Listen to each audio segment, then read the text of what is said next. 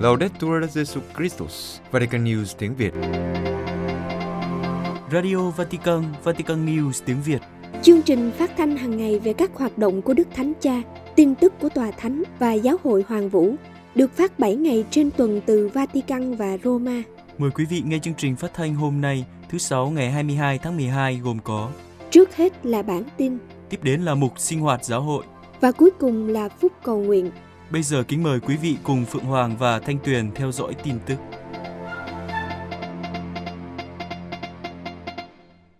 Các lời chúc lành, một sự phát triển mục vụ gắn liền với truyền thống. Roma liên quan đến tuyên bố Fiducia Supplicans về việc chúc lành cho những cặp không hợp lệ. Tác giả Rocco Putiglione của Vatican News đã có những bình luận. Tuyên bố Fiducia Supplicans của Bộ Giáo lý Đức Tin tạo nên một sự phát triển mục vụ đích thực, gắn kết một cách vững chắc vào truyền thống và thần học luân lý của giáo hội. Đức Hồng Y Bộ trưởng Victor Manuel Fernandez đã khôn ngoan dẫn nhập trước tuyên bố bằng một bài trình bày ngắn gọn, trong đó Ngài giải thích cùng với những điều khác, những gì tuyên bố không phải, đó là nó không phải là bật đèn xanh cho hôn nhân đồng tính, và nó cũng không phải là một sự thay đổi trong giáo lý của giáo hội về xác tín quan hệ tình dục ngoài hôn nhân luôn là một tội trọng. Như vậy, phải chăng nó chẳng có gì thay đổi? Không, tuyên bố thay đổi rất nhiều, nó gần như là một cuộc cách mạng. Tuy nhiên, trong lịch sử giáo hội, mọi cuộc cách mạng đích thực cũng đồng thời là sự trở về cội nguồn, về sự hiện diện truyền giáo của Chúa Kitô trong lịch sử con người. Tình huống khởi phát mà tuyên ngôn đề cập tới là tình huống một cặp không hợp lệ đang xin chúc lành. Để làm sáng tỏ bất kỳ sự hiểu lầm nào, hãy tưởng tượng rằng một người đến xin chúc lành không phải với một linh mục mà với cha mẹ của họ. Bạn có cho lời chúc lành này không? Với tôi thì tôi sẽ cho. Tôi sẽ không chúc lành cho những quan hệ tình dục bất hợp lệ, nhưng tôi sẽ chúc lành cho sự chăm sóc mà người này dành cho người kia, sự nâng đỡ mà họ dành cho nhau trong cuộc sống, sự an ủi khi đau khổ và sự đồng hành khi gặp khó khăn. Tình yêu không bao giờ sai, nhưng tình dục thì đôi lúc sai. Trong cuộc sống của cặp đôi này, điều tốt và điều xấu đan xen chặt chẽ với nhau đến mức không thể tách biệt chúng bằng một vạch kẻ rõ ràng. Nếu con gái của tôi rơi vào hoàn cảnh như thế, tôi sẽ chúc lành cho nó và chắc chắn cầu nguyện xin Chúa tách điều tốt khỏi điều xấu của mối quan hệ đó trên bước đường đời, biến nó thành một giai đoạn trên con đường hướng tới sự thật. Chú viết thẳng trên những đường cong. Tôi tin rằng bất kỳ người cha, người mẹ nào cũng sẽ làm điều tương tự, và tôi sẽ không hiểu một linh mục nếu ngài thực sự có một tấm lòng của một người cha đối với các thành viên trong cộng đoàn của mình lại có thể làm khác đi. Tất nhiên, cũng có thể xảy ra tai tiếng. Một mối nguy hiểm là trong số những người trung thành với Chúa, những người nghèo nhất và yếu đuối nhất sẽ bị lừa dối và không còn hiểu hôn nhân là gì và tại sao quan hệ tình dục ngoài hôn nhân lại là điều sai trái. Đó là một vấn đề thực sự và không nên đánh giá thấp. Chính vì lý do này mà Đức Hồng Y Fernandez cảm thấy cần phải đưa ra những lời nhận xét mở đầu. Tất nhiên, sẽ dễ dàng giải quyết vấn đề này hơn nếu không có những nhà bình luận, thay vì đưa ra những lời giải thích lại gieo rắc sự nhầm lẫn và ngờ vực. Nếu tất cả chiên đều an toàn trong ràn, thì người mục tử chỉ cần bảo vệ cửa ràn khỏi bầy sói. Nhưng nếu nhiều người ra ngoài và bị lạc, thì mục tử phải đi tìm họ, và điều này tiềm ẩn nhiều rủi ro và nguy hiểm. Tuyên bố là câu trả lời cho tính cấp bách mục vụ cụ thể của thời đại chúng ta. Bất cứ ai đến xin sự chúc lành trong trường hợp chúng ta đang xem xét đều biết rằng mình đang làm điều gì đó mà giáo hội không chấp nhận, thậm chí còn cấm. Tuy nhiên, nó muốn khẳng định một mối liên kết, một sự thuộc về. Một sự thuộc về nội loạn, nhưng dù sao cũng là một sự thuộc về. Giáo hội sẽ dập tắt ngọn bấc đang cháy âm ỉ này hay giữ nó tồn tại trong chừng mực có thể.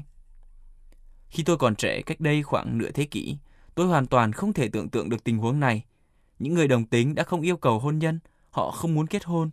Họ coi hôn nhân một vợ một chồng là những hình thức áp lực xã hội kiểu tư sản và kêu gọi tự do tình dục, cũng như sự tách biệt giữa tình dục và tình yêu. Còn hơn thế, họ đã nghĩ tình dục là có thật, còn tình yêu chỉ là ảo ảnh. Một sự suy nghĩ lại trong các phong trào đồng tính luyến ái có lẽ là bắt đầu từ bệnh AIDS. Chế độ một vợ một chồng là cách thức phòng chống tốt nhất chống lại bệnh AIDS. Nhưng sau đó nó đã đi xa hơn thế nhiều. Tình dục không đơn giản là một kiểu thể dục mà người ta tìm kiếm, nhưng nó có xu hướng tự nhiên liên quan sâu xa đến con người. Nó cần phải được điều chỉnh và diễn ra trong một bối cảnh chuẩn mực.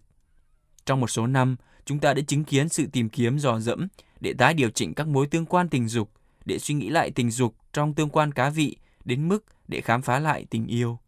Chính trong bối cảnh này mà vấn đề hôn nhân đồng tính cũng nảy sinh.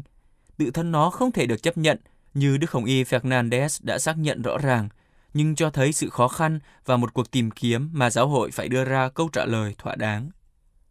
Trong Thượng Hội đồng, mối quan tâm của nhiều giáo hội quốc gia khác nhau liên quan đến những hiện tượng này đã xuất hiện. Đã có một cuộc tranh luận căng thẳng, trong đó mọi người tự do giải thích lý do và nỗ lực của mình, vượt lên trên những tương phản về ý thức hệ để lắng nghe Chúa Thánh Thần và phân biệt điều gì đến từ người và điều gì đến từ thần dữ. Tuyên bố này đưa ra phản hồi đầu tiên, vừa gắn kết với truyền thống, vừa mở ra với cái mới. Giáo hội Hàn Quốc quyên góp quà Giáng sinh cho Syria. Seoul, qua chi nhánh của tổ chức trợ giúp các giáo hội đau khổ ở Hàn Quốc, giáo hội địa phương đang thực hiện chiến dịch quyên góp nhằm giúp đỡ các Kitô hữu ở Syria và các nơi đang có chiến tranh. Chiến dịch mùa vọng và Giáng sinh 2023 bắt đầu từ ngày mùng 3 tháng 12 năm 2023 và kết thúc vào ngày 12 tháng 1 năm 2024. Số tiền quyên góp sẽ được tổ chức trợ giúp các giáo hội đau khổ chuyển đến các Kitô hữu ở Syria. Các Kitô hữu là lao động nhập cư ở Israel và những người xin tị nạn ở các quốc gia khác. Cụ thể, phần lớn sẽ được phân bổ cho dự án bác ái kéo dài từ tháng 12 năm 2023 đến tháng 12 năm 2024 cho nồi súp của mái ấm do nhà thờ chính tòa Thánh Du Xe ở Damas, Syria điều hành.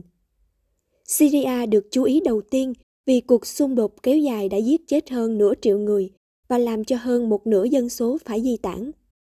Về phần các Kitô hữu, trước nội chiến có khoảng 2 triệu, nhưng giờ đây giảm xuống chỉ còn 450 ngàn.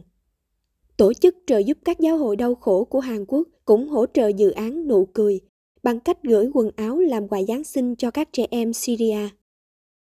Trong bối cảnh lạm phát gia tăng, làm cho các cha mẹ khó mua quần áo cho con mình trong cái lạnh dưới 0 độ C.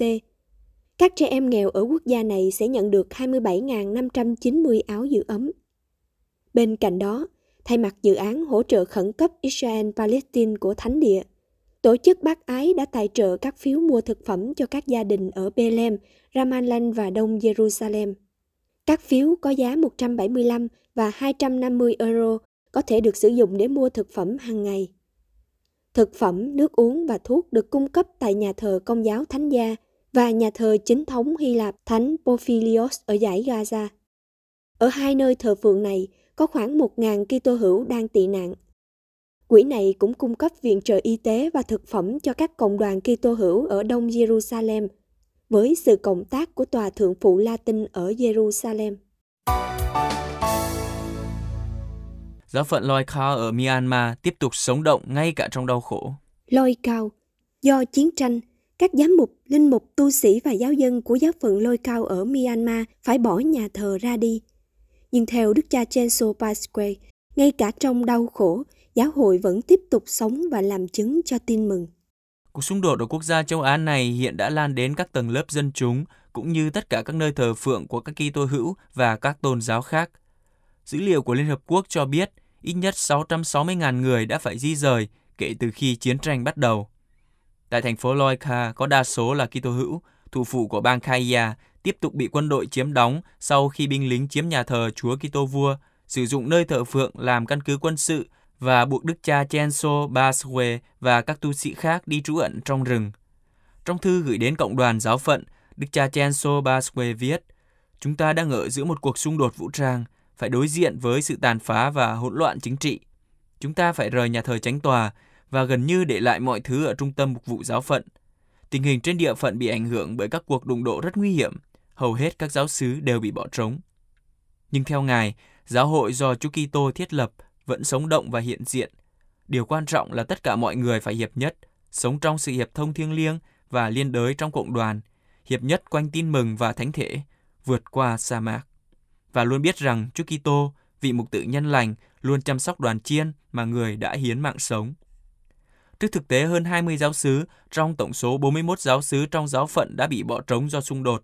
Các linh mục và nữ tu cùng với các tín hữu đã phải di rời. Đức cha bày tỏ lòng biết ơn các linh mục vì sự gần gũi với mục tử và dân chúng, vì sự hợp tác mục vụ quảng đại. Ngài cũng cảm ơn các tu sĩ và tất cả các tín hữu, những người môn đệ đích thực của Chúa Kitô vì sự gắn bó với tin mừng và liên tục cử hành thánh lễ. Tiếp tục ngỏ lời với các tín hữu, vị mục tử khuyên mọi người không nản lòng sau những biến cố gần đây. Trái lại, Ngài mời gọi họ làm theo ý Chúa, ở đây và bây giờ. Tin tưởng nơi người rằng, trong khi sống trải nghiệm vô cùng đau buồn này, chúng ta có thể tự hỏi liệu Chúa có cách nào tốt hơn cho chúng ta hay không? Nhưng chúng ta có thể chắc chắn rằng đây là ý muốn của người dành cho chúng ta vào lúc này, và đó là cách tốt nhất khiến chúng ta được vinh hiển trong việc rao giảng và làm chứng cho sức mạnh của người. Trích bài giảng của Thánh Gioan Kim Khẩu, Đức cha Chenso Basque nhắc lại, chỉ cần chúng ta là chiên con, chúng ta sẽ chiến thắng, và ngay cả khi bị nhiều con sói bao vây, chúng ta vẫn có thể thắng vượt chúng.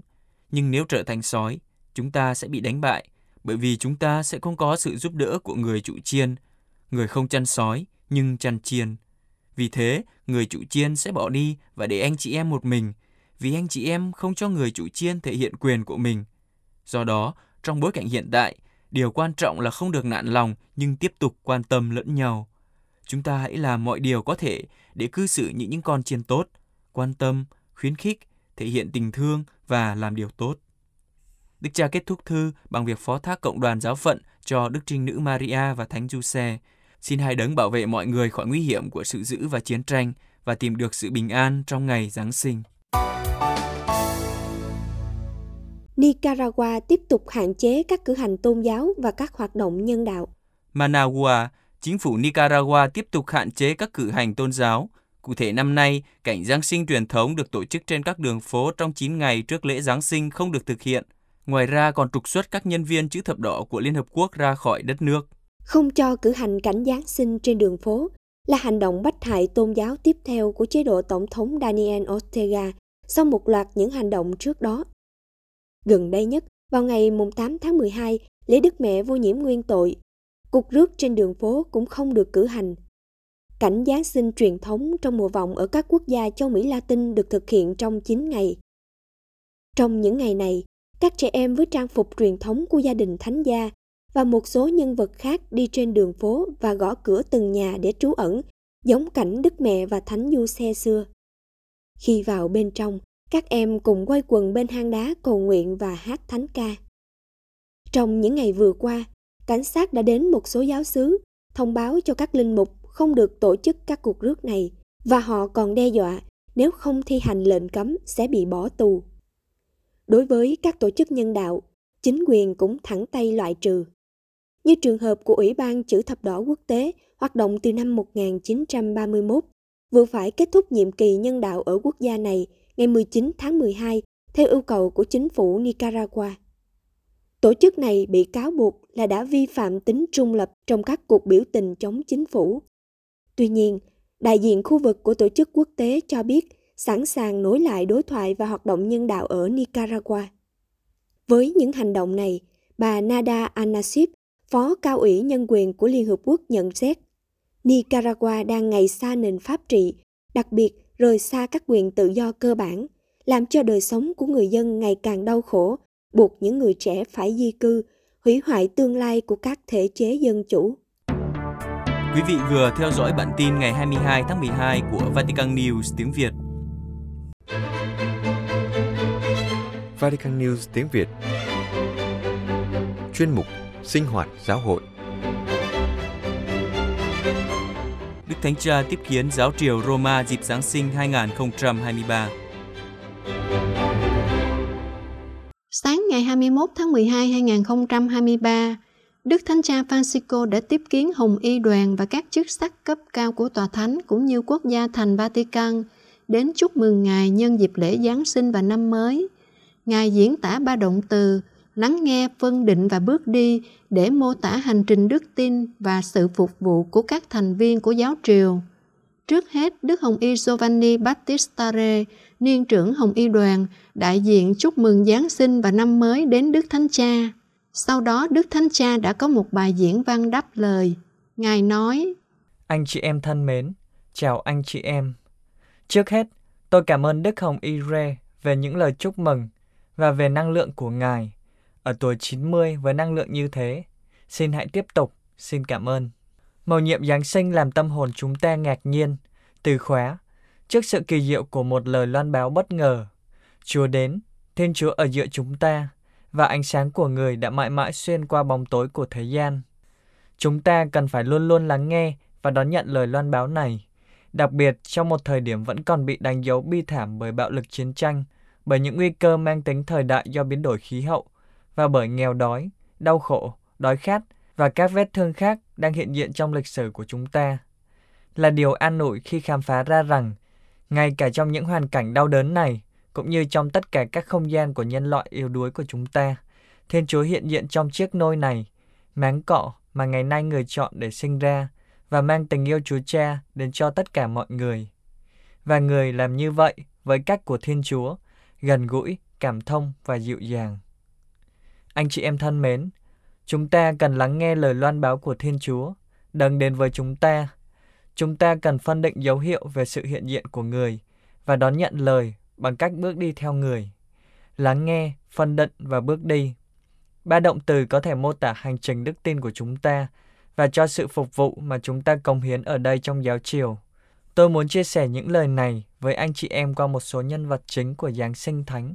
Trước hết, mẹ Maria, người nhắc nhở chúng ta lắng nghe, thiếu nữ Nazareth đang bồng ẩm trên tay đứng đến ôm cả thế giới, là đức trinh nữ của sự lắng nghe, bởi vì mẹ đã chăm chú lắng nghe lời loan báo của thiên thần và mở lòng mình ra cho kế hoạch của Thiên Chúa. Mẹ nhắc nhở chúng ta điều răng lớn đầu tiên, nghe đây hỡi Israel, bởi vì trước bất kỳ giới luật nào, điều quan trọng là bước vào mối tương quan với Thiên Chúa, đón nhận hồng ân tình yêu của người đến gặp gỡ chúng ta. Thực tế trong Kinh Thánh, lắng nghe đề cập đến việc nghe không chỉ bằng tai nhưng còn bằng con tim và cả cuộc sống. Thánh Biển Đức bắt đầu quy luật của Ngài. Này con, hãy chăm chú lắng nghe. Lắng nghe bằng con tim đòi hỏi nhiều hơn nghe một tin nhắn hoặc trao đổi thông tin.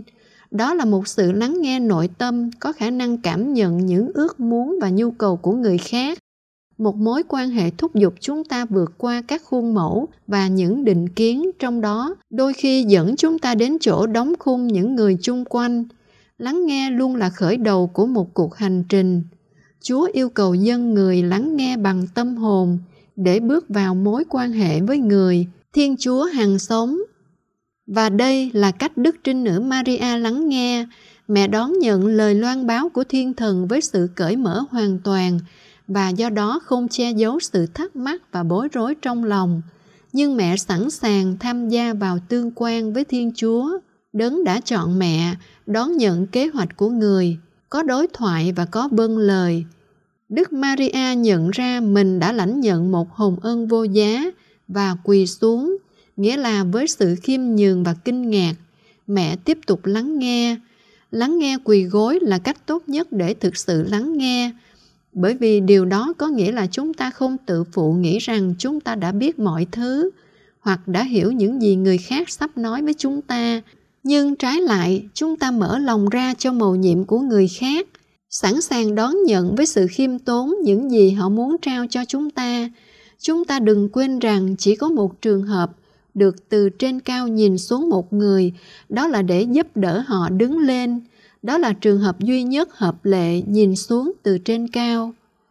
Đôi khi, ngay cả khi nói chuyện với nhau, chúng ta có nguy cơ giống như những con sói đói. Chúng ta có thể ngay lập tức ngấu nghiến lời nói của người khác, không thực sự lắng nghe họ, và sau đó nhào nặng chúng để phù hợp với ý tưởng và đánh giá của chúng ta trái lại, để thực sự lắng nghe người khác, cần có sự thinh lặng bên trong.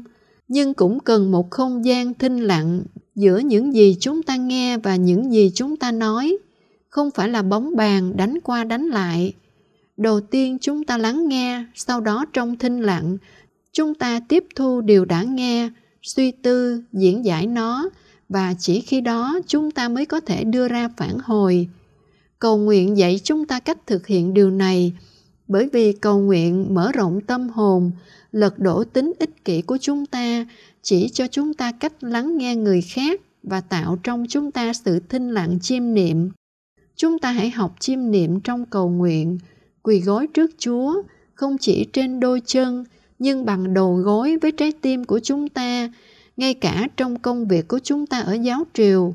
Cần nài xin ơn Chúa hàng ngày, xin người mở những trái tim lạnh giá của chúng ta và khuấy động đời sống thờ ơ và hời hợt của chúng ta.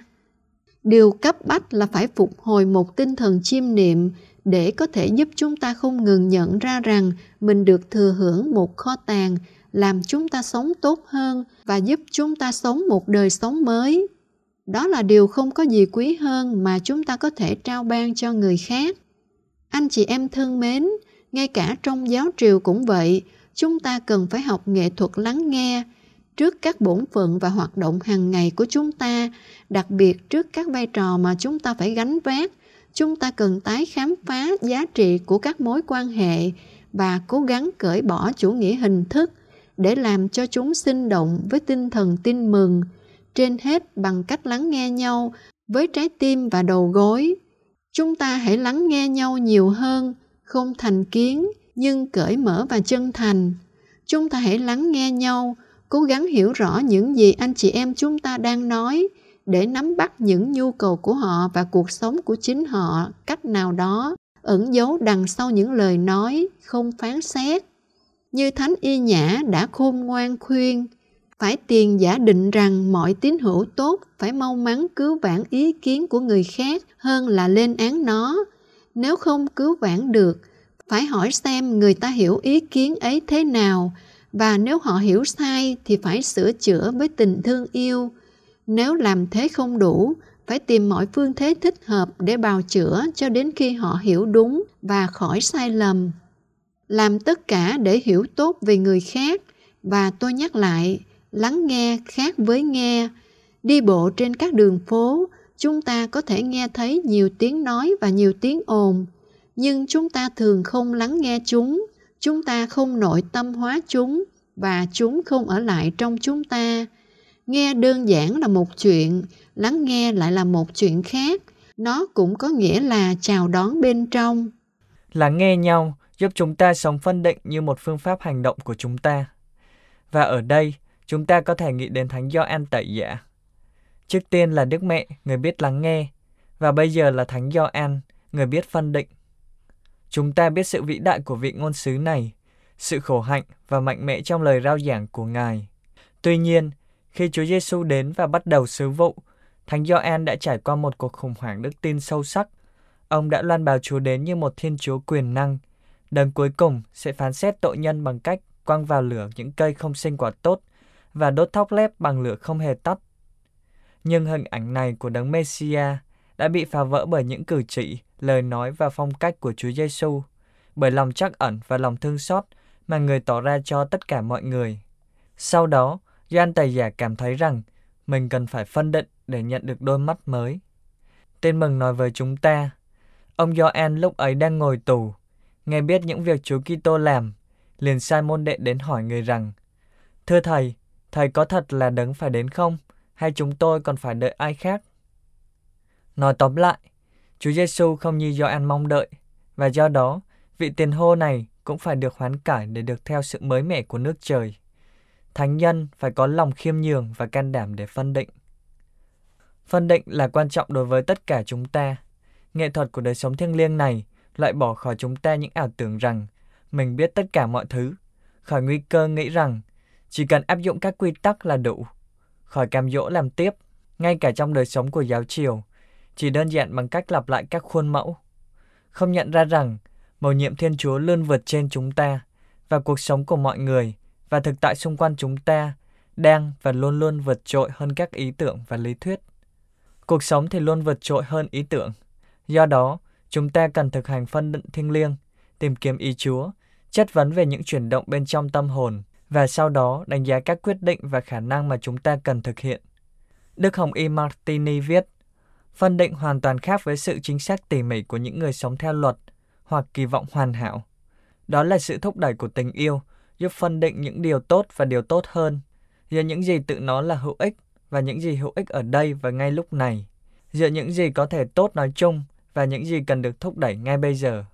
Và Ngài nói thêm, việc thiếu cố gắng phân định điều tốt hơn thường làm cho đời sống mục vụ trở nên đơn điệu, lặp đi lặp lại. Các hành động tôn giáo nhân lên, lặp lại các cử chỉ truyền thống mà không thấy rõ ý nghĩa của chúng. Phân định phải giúp chúng ta cũng như trong công việc của giáo triều, ngoan quỳ với Chúa Thánh Thần, để có thể chọn hướng dẫn và đưa ra quyết định không dựa trên các tiêu chuẩn thời gian hoặc đơn giản bằng cách áp dụng các quy tắc nhưng theo tin mừng. Lắng nghe Đức Maria phân định do an tẩy giả và bây giờ từ thứ ba, bước đi. Và ở đây chúng ta hướng suy nghĩ của mình về các nhà đạo sĩ. Các vị đạo sĩ nhắc nhở chúng ta về tầm quan trọng của việc bước đi. Niềm vui tin mừng khi chúng ta thực sự đón nhận sẽ dẫn chúng ta đến việc làm môn đệ, bỏ lại phía sau và lên đường hướng tới cuộc gặp gỡ với Chúa và hướng tới cuộc sống tràn đầy. Cuộc xuất hành khỏi chính chúng ta, một thái độ của đời sống thiêng liêng mà chúng ta luôn phải xét mình. Chúng ta hãy nhớ rằng đức tin Kitô giáo không có nghĩa là để xác nhận cảm giác an toàn của chúng ta, để chúng ta ổn định trong những xác tín tôn giáo thoải mái và đưa ra cho chúng ta câu trả lời nhanh chóng cho những vấn đề phức tạp của cuộc sống. Trái lại, khi Thiên Chúa kêu gọi, người luôn sai chúng ta thực hiện một hành trình, như trường hợp của Abraham, Môse, các môn sứ và tất cả các môn đệ Chúa. Người sai chúng ta vào một hành trình, kéo chúng ta ra khỏi vùng an toàn, sự tự mãn về những gì chúng ta đã làm. Và bằng cách này, người giải thoát biến đổi chúng ta và soi sáng đôi mắt tâm hồn của chúng ta để chúng ta hiểu được niềm hy vọng mà người đã kêu gọi chúng ta. Như Michel de Certeau khẳng định, nhà thần bí là người không thể dừng cuộc hành trình, ước muốn tạo ra một điều vượt hơn, ước muốn vượt xa hơn đến một nơi khác. Cả trong việc phục vụ ở đây trong giáo triều, điều quan trọng là phải tiếp tục hành trình, không ngừng tìm kiếm và đào sâu sự thật – vượt qua cám dỗ đứng yên và mê cung trong hàng rào và nỗi lo sợ của chúng ta. Lo sợ cứng nhắc, đơn điệu, có lợi thế rõ ràng là không tạo ra vấn đề, đứng yên không di chuyển, nhưng dẫn chúng ta đi lang thang không mục đích trong mê cung của chúng ta, làm tổn hại cho sự phục vụ mà chúng ta được kêu gọi cống hiến cho giáo hội và cho toàn thế giới. Và chúng ta hãy cảnh giác chống lại những thái độ ý thức hệ cứng nhắc thường dưới vỏ bọc của những ý định tốt tách chúng ta ra khỏi thực tế và ngăn cản chúng ta tiến về phía trước thay vào đó chúng ta được mời gọi lên đường và bước đi như các nhà đạo sĩ đã làm. Đi theo ánh sáng luôn muốn dẫn chúng ta. Đôi khi dọc theo những con đường chưa được khám phá và những con đường mới. Và chúng ta đừng quên rằng cuộc hành trình của các nhà chiêm tinh giống như mọi hành trình mà Kinh Thánh nói với chúng ta, luôn bắt đầu từ trên cao, vì một lời mời gọi của Chúa, vì một dấu chỉ đến từ trời, hoặc vì chính Thiên Chúa hướng dẫn soi sáng những bước đi của con cái người. Do đó, khi việc phục vụ mà chúng ta thực hiện có nguy cơ trở nên buồn tẻ của mê cung cứng nhắc hoặc tầm thường, khi chúng ta thấy mình bị vướng vào lưới quan liêu và hài lòng, thì chúng ta hãy nhớ ngước nhìn lên, bắt đầu lại từ Thiên Chúa để cho mình được soi sáng bởi lời người, để luôn tìm thấy can đảm để bắt đầu lại. Chúng ta đừng quên là chỉ có thể ra khỏi mê cung từ trên cao. Cần phải có can đảm để bước đi, để đi xa hơn. Đó là vấn đề của tình yêu, cần có can đảm để yêu. Tôi thích nhắc lại suy tư của một linh mục nhiệt thành về chủ đề này – cũng có thể giúp chúng ta trong công việc tại giáo triều. Ngài nói không dễ nhen lại ngọn lửa hồng dưới đống tro tàn của giáo hội. Hôm nay chúng ta cố gắng khơi dậy niềm say mê cho những người đã mất nó từ lâu. 60 năm sau công đồng, chúng ta vẫn còn tranh luận về sự khác biệt giữa những người cấp tiến và bảo thủ. Nhưng điều này không khác biệt. Sự khác biệt trung tâm thực sự là giữa những người say mê và những người theo thói quen, đó là sự khác biệt chỉ những người say mê yêu mới có thể bước đi cảm ơn anh chị em vì công việc và sự công hiến của anh chị em trong công việc này ước gì chúng ta vun trồng khả năng lắng nghe bằng con tim và phục vụ chúa bằng việc học cách chào đón và lắng nghe nhau chúng ta hãy thực hành phân định để trở thành một giáo hội tìm cách giải thích các dấu chỉ lịch sử dưới ánh sáng tin mừng tìm kiếm các giải pháp truyền thông tình yêu của Chúa Cha. Và chúng ta hãy luôn tiếp tục hành trình tiến về phía trước với sự khiêm nhường và ngạc nhiên, để không rơi vào những ảo tưởng nghĩ rằng chúng ta đã đến đích và để lòng khao khát Thiên Chúa không bị dập tắt trong chúng ta. Và trên hết, tôi cảm ơn anh chị em rất nhiều, đặc biệt vì những công việc được thực hiện trong âm thầm. Chúng ta đừng quên lắng nghe, phân định và bước đi. Đức Maria, Thánh Gioan Tẩy Dạ và các vị đạo sĩ. Xin Chúa Giêsu ngôi lời nhập thể, ban cho chúng ta ân sủng của niềm vui trong sự phục vụ khiêm nhường và quảng đại. Và xin vui lòng, tôi khuyên, đừng đánh mất sự hài hước, nó chính là sức khỏe. Tôi xin chúc mừng một Giáng sinh thánh đến anh chị em và người thân của anh chị em. Và chiếc máng cọ, xin cầu nguyện cho tôi.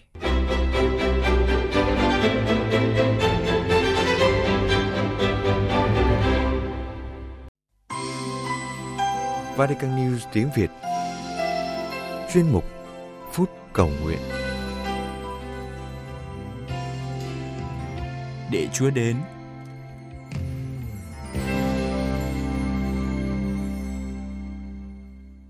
Quý thính giả thân mến, có câu chuyện kể rằng vào một buổi tối mùa đông, trời thật lạnh. Một em bé khoảng 6-7 tuổi đứng tần ngần trước một cửa hàng bán quần áo giày dép. Đứa bé không có giày, còn quần áo thì giống như những miếng vẽ rách.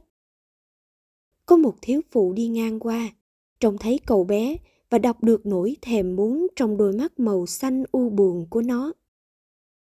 Bà cầm tay đứa trẻ, dẫn em vào tiệm và mua cho em đôi giày và bộ quần áo ấm.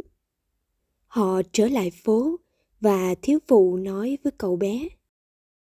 Bây giờ cháu có thể về nhà và có một ngày nghỉ vui vẻ nhé. Đứa bé ngước nhìn thiếu phụ và hỏi. Thưa bà, bà có phải là Chúa không? Bà cúi xuống mỉm cười với cậu bé và trả lời. Con ơi, không phải đâu. Bà chỉ là một trong những đứa con của người thôi. Lúc đó cậu bé liền nói. Cháu đã biết ngay là bà có họ hàng với người mà. Quý vị thân mến, câu nhận xét ngây ngô dễ thương của cậu bé là một lời nhận xét thật đúng. Cậu bé nhìn thấy việc làm của người phụ nữ tốt bụng và đã tin chắc là bà phải có cái gì đó liên quan đến Chúa. Có lẽ cậu bé từng nghe nói về một Thiên Chúa tốt lành, nhân hậu, yêu thương, đầy lòng thương xót, đặc biệt là đối với những người nghèo hèn, yếu đuối, bất hạnh. Bởi thế, khi nhìn thấy người phụ nữ có lòng nhân hậu đó, cậu hỏi bà có phải là Chúa không? Tuy câu trả lời của bà là không đúng, nhưng lời giải thích của bà đã khiến cậu vui mừng kết luận một cách chắc chắn như một lời tuyên xưng. Cháu đã biết ngay là bà có họ hàng với chúa mà. Người phụ nữ tốt bụng phải có họ hàng với chúa vì bà chính là hình ảnh tốt lành của người. Đúng như lời chúa nói ai nghe và tuân giữ lời ta thì quả thật người ấy là mẹ là anh em ta. Cứ dấu này, người ta nhận biết các con là môn đệ thầy, là các con hãy yêu thương nhau. Cậu bé đã nhận ra người phụ nữ tốt bụng là người thân của chúa. Người phụ nữ tốt bụng là hình ảnh của chúa. Người vẫn đến và đang đến hàng ngày qua những người tốt, những khí cụ yêu thương của người, như người phụ nữ tốt bụng. Đó là một khía cạnh của giáng sinh qua đôi tay qua trái tim con người Chúa sinh ra và đến để an ủi những cánh đời bất hạnh. Nếu như cậu bé nghèo khổ đã gặp được Chúa nơi người phụ nữ tốt bụng, thì chính người phụ nữ đó cũng đã tìm được hình ảnh của Chúa hài đồng Giêsu nơi cậu bé nghèo khổ, như Ngài đã chào đời cách đây hơn 2.000 năm. Ngài vẫn đến hàng ngày nơi những người nghèo khổ, những người mà Đức Thánh Cha Francisco đã nói là những người ưu tiên của mầu nhiệm nhập thể. Chúa hạ mình xuống để con người được liên kết hiệp thông với người. Đặc biệt là những người nghèo khổ, khiêm hạ rốt cùng bị bỏ rơi trong xã hội. Chúa mặc lấy thân phận nghèo hèn khốn khổ để giúp con người hiểu rằng những người nghèo khổ cũng là con người và có phẩm giá của họ.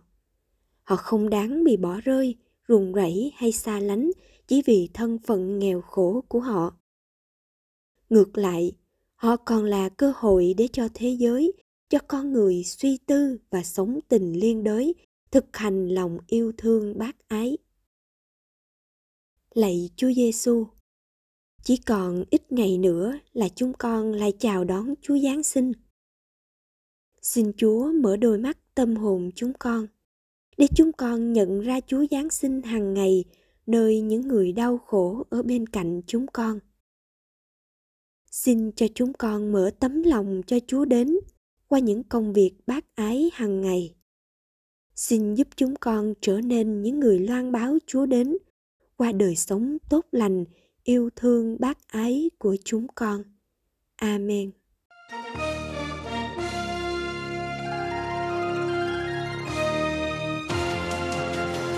Cảm ơn quý vị đã chú ý lắng nghe chương trình Radio Vatican của Vatican News tiếng Việt. Xin Thiên Chúa chúc lành cho quý vị và toàn gia quyến. Laudetur Jesu Christus, ngợi khen Chúa Giêsu Kitô.